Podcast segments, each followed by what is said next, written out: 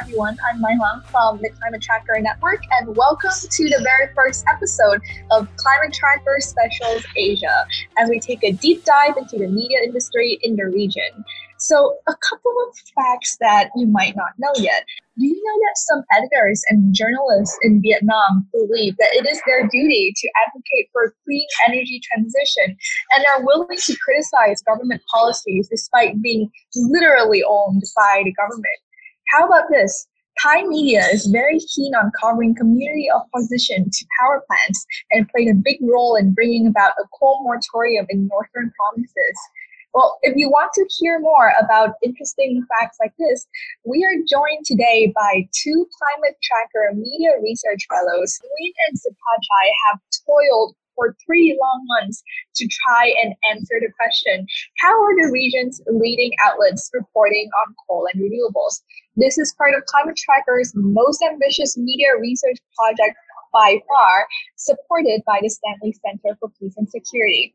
Okay, welcome Win and Supachai. How are you both feeling today? Hi, Mai and Supachai. Very excited to be here. same, same here, same here. I'm a bit, um, actually a bit uh, tired from school today. So, did you just get out of school, Supachai? Yes, actually, we have like a five-hour class today. Oh wow, that sounds very tiring. No, no, but it's it's fine. It's fine. How about you, Ian? What have you been up to today? No, just uh, I work from home today actually. Uh, but uh, yeah, I'm thinking about some new projects to do at work, some videos. So you're in the ideation phase. It's always the most exciting. yes. Yes, I guess. Well, I would have been at home today, except the Wi-Fi at home sucked. So right now we're at a coffee shop. Hopefully that doesn't distract my audio quality. Um, but yes, I'm glad that you're both here with us despite having very long and productive days as it seems. And you must be relieved as well that now you can just talk about the research and it's already behind you. Yeah, so well, I looked at 268 news articles, I believe. Uh, and uh, I uh, looked at six media outlets in Vietnam which have strong digital presence because uh, just like Supachai, I'm currently not living in my home country. I'm living in Bangkok right now doing a fellowship. And uh, so I just focused on online news sites or online versions of a newspaper. Um, yeah, and I think the research uh, topic, the main research topic for the both of us uh, is uh, the same. Uh, we looked at how our um, the media in our home country reports on coal and renewable energy. Yeah, um, for me, I looked at 341 uh, media, I mean, articles from five uh, media outlets, and um, so it was really huge volume for me as well. But uh, it was it was fun too. Is it? This is my first uh, media research, um, and I looked at um, two mainstream media and one business, um, which is a bit mainstream as well. One business led uh, media, and then I looked at another one is the digital only um, mainstream media, and the last one is the digital only environmental uh, news media. So there are some kind of variety in there, and yeah, I mean that's how I want to see, you know, the, the kind of the mainstream, the different sizes of audience, different uh, platform, uh, kind of figure into how these uh, uh, outlets report um, energy news. So both of you looked at you know hundreds of articles, and you are not even in your home country when you are doing it. Like I think um, our Vietnamese researcher was in Thailand, and our Thai researcher was in Korea, and you also had a full time job, and there was a pandemic going on. So what's the most challenging aspect of this whole research process for each of you? Or was everything so challenging that you can't point out the most challenging one? Yeah talking about time management. Well i think that's surely a big challenge you know doing this research uh, which is supposed to be a part-time research while you have a full-time job. Like um, yeah, I have some like sleepless nights. I think yes, all we all did. it was a lot of fun. Yeah. yeah, but um, speaking about the research, I think one of the things that I found uh, the most challenging was the, um, doing the framing analysis. So for this research, we're not doing uh, like discourse analysis, but rather framing analysis. And this is quite a new concept to me. So it took me some time to get used to like breaking down news articles and look for framing devices uh, that were used by the journalists. The, the most challenging for me was the time. Um, so we had I collected 341 articles, and then like I had to go through the all these article, you know, one by one, one by one, and it was like we have to finish the coding within like two weeks or three weeks or something. But the, the thing is that I said it, it was it, it just it just the the numbers were, were quite a lot for me. And the thing is because it was I was rushed a bit during this two weeks, so I was not really confident with my uh, my first coding.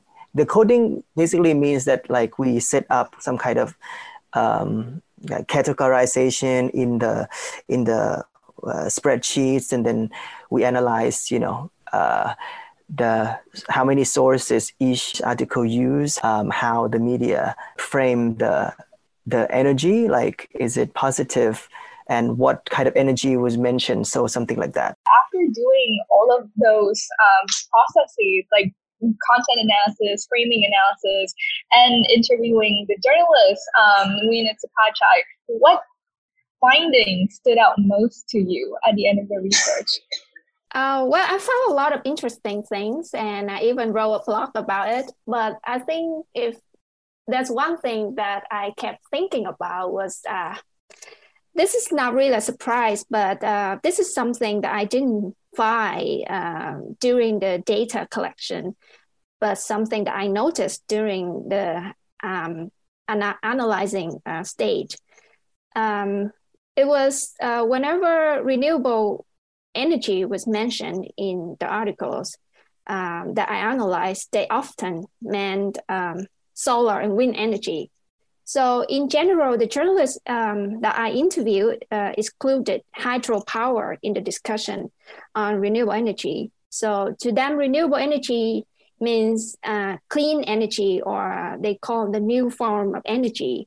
And hydropower um, and coal to them are um, traditional energy. They use the word traditional energy. Um, yeah, so um, um, well, it's just that I didn't pay attention to it, but now I kept thinking, okay, this is something interesting. Maybe I should look more into it because um, in uh, the the article searching stage, uh, I use some keyword uh, to look for articles, uh, but I didn't use the word uh, hydropower. Actually, I used the word renewable energy. So I ended up with very little news uh, articles uh, that uh, included hydropower. Um, so that stuck with me, and I think I will have to like think about it more. Yeah, I mean, I think there's also the fact that hydropower has a long history of having caused certain environmental and ecological damage in Vietnam and in Thailand as well, right, Pajai? Uh, both of you talked about that in your report as one of the reasons why it's usually hydropower is usually not considered a renewable energy. For this research, I mean, the hydropower really uh, account a lot of the total uh, news articles. And it's quite interesting because this uh, issue in Thailand is actually related to other countries as well. Because um, most of the hydropower projects that were reported in the news were constructed in on the Mekong Mekong River, which is um, is flew past five uh, Southeast Asian countries. So and and these projects actually have some effects to the the the uh, downstream uh, countries. Yeah, for example, if um, because these um, the hydro power projects that come with uh, big, massive dams, right? So they would um, the the the projects would be able to store the water. So when the project store the water or release the water, it affect the lives of the people who living downstream. That's why uh, a lot of uh, Thai news uh, report about hydropower really projected or they use word uh, they use some certain kind of uh, words like uh, Lao dams or China dams because also there are a lot of dams in the upstream uh, Mekong River in China. So it, it became some kind of like environmental politicized issue. Politicized, yeah. and also it really uh, had a big impact on the environment, the fish, the people, economy.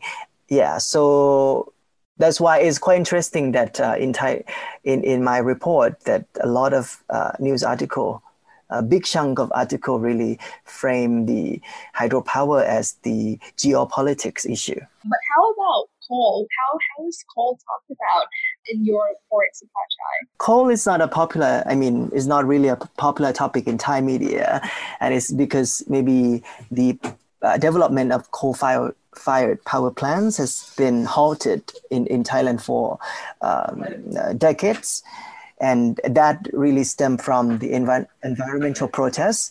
The majority of article that related to coal frame it as uh, negatively, frame coal negatively, like uh, they portray coal as dirty or harmful to health. And also, one of very I, I find a very interesting way they did was that they connect um, the air pollution crisis in Bangkok with the historical kind of historical context uh, in other countries.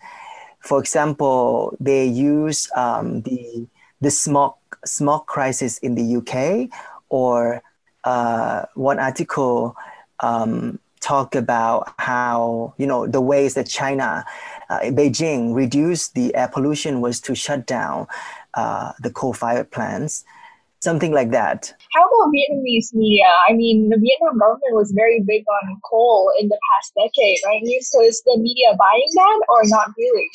Uh, well, yeah. So coal is actually still big in Vietnam, um, but uh, uh, according to some journalists that I interviewed, uh, they said that there have been massive changes in uh, terms of like how the government is trying to uh, push uh, forward more renewable energy and cutting back on coal.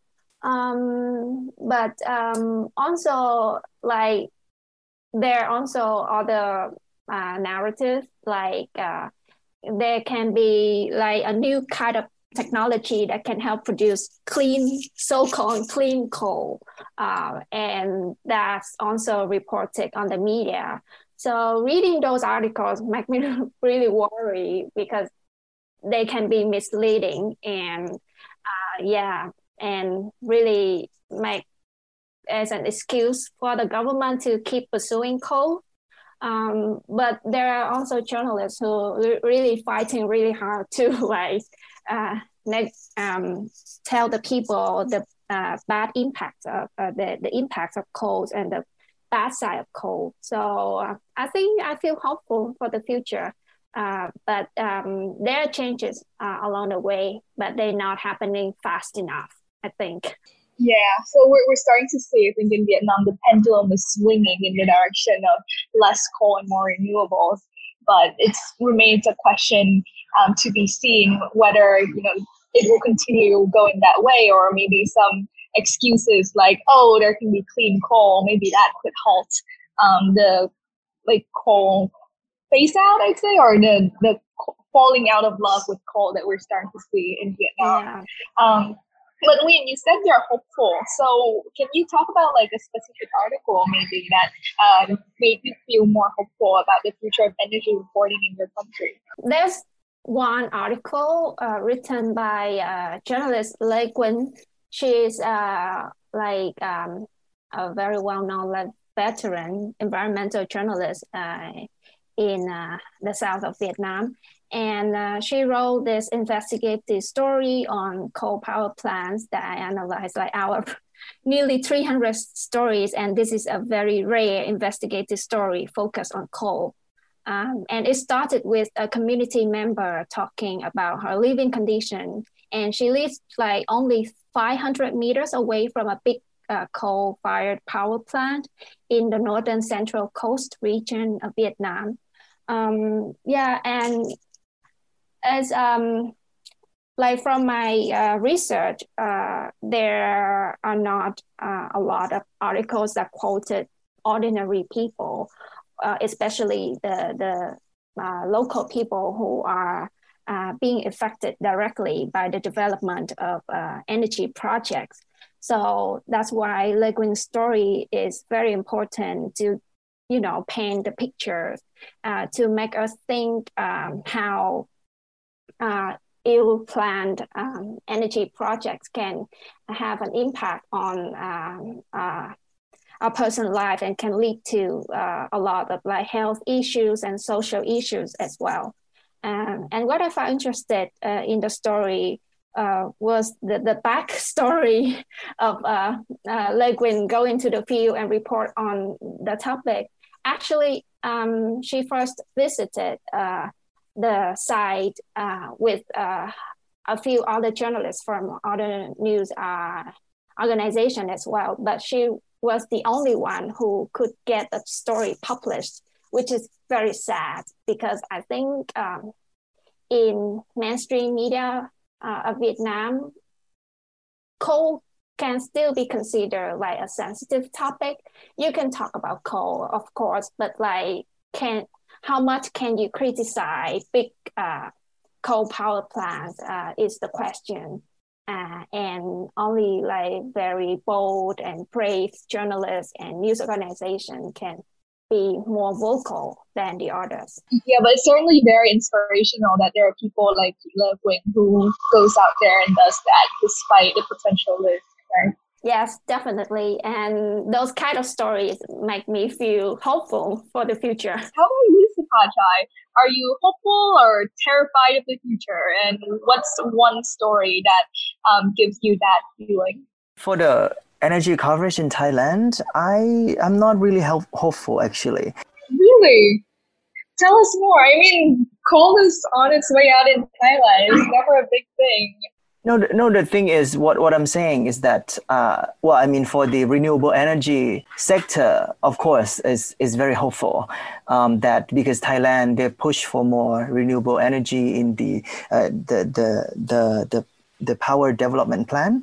However, I'm, this is I'm talking about the media coverage, because uh, most of the media coverage, I mean, the media outlets when they report about energy issues, they they really focus on the status views or views from the companies, from the energy companies. So basically, it's a very one-sided, um, one-sided view in the news, and that also can sometimes it can provide, it can give some bias or not really well-routed information. So basically, even though the industry um, and and also and uh, and also um, these one-sided views sometimes they don't really report you know they're, they're not very critical of the energy projects that could really Im- impact uh, affect people. Um, and with the digital disruption today in thailand the media industry is downsizing. Um, and there are basically a lot of environmental news desks have been closed down because um, they're not, you know, lack of interest uh, from the from the general public or from the media's uh, uh, management, whatever. So basically, um, a lot of uh, there's one uh, journalist I talked to during this research. She's a veteran, kind of like environmental journalist who's been working about this for a long time. So she said that the env- environmental news and the news that critical of development projects are very decreasing because of money, because of the industry there's a shrinking, and something like that. So I mean, yeah, I'm I'm a bit um so that's why I'm not really uh, really feeling positive about if you know the the media coverage in Thailand can provide better understanding of in this industry, this really monopolized industry, this kind of the industry that can have a lot of impact to environment and people. Okay, thank you so much, Ween and Supachai, for joining us today. No, thank you. Thank you as well. Thanks for having me. That's it for the episode today. This is my home for Climate Tracker Specials Asia. And if you want to comment, suggest, or give us any feedback, you can email us at podcast at climatetracker.org.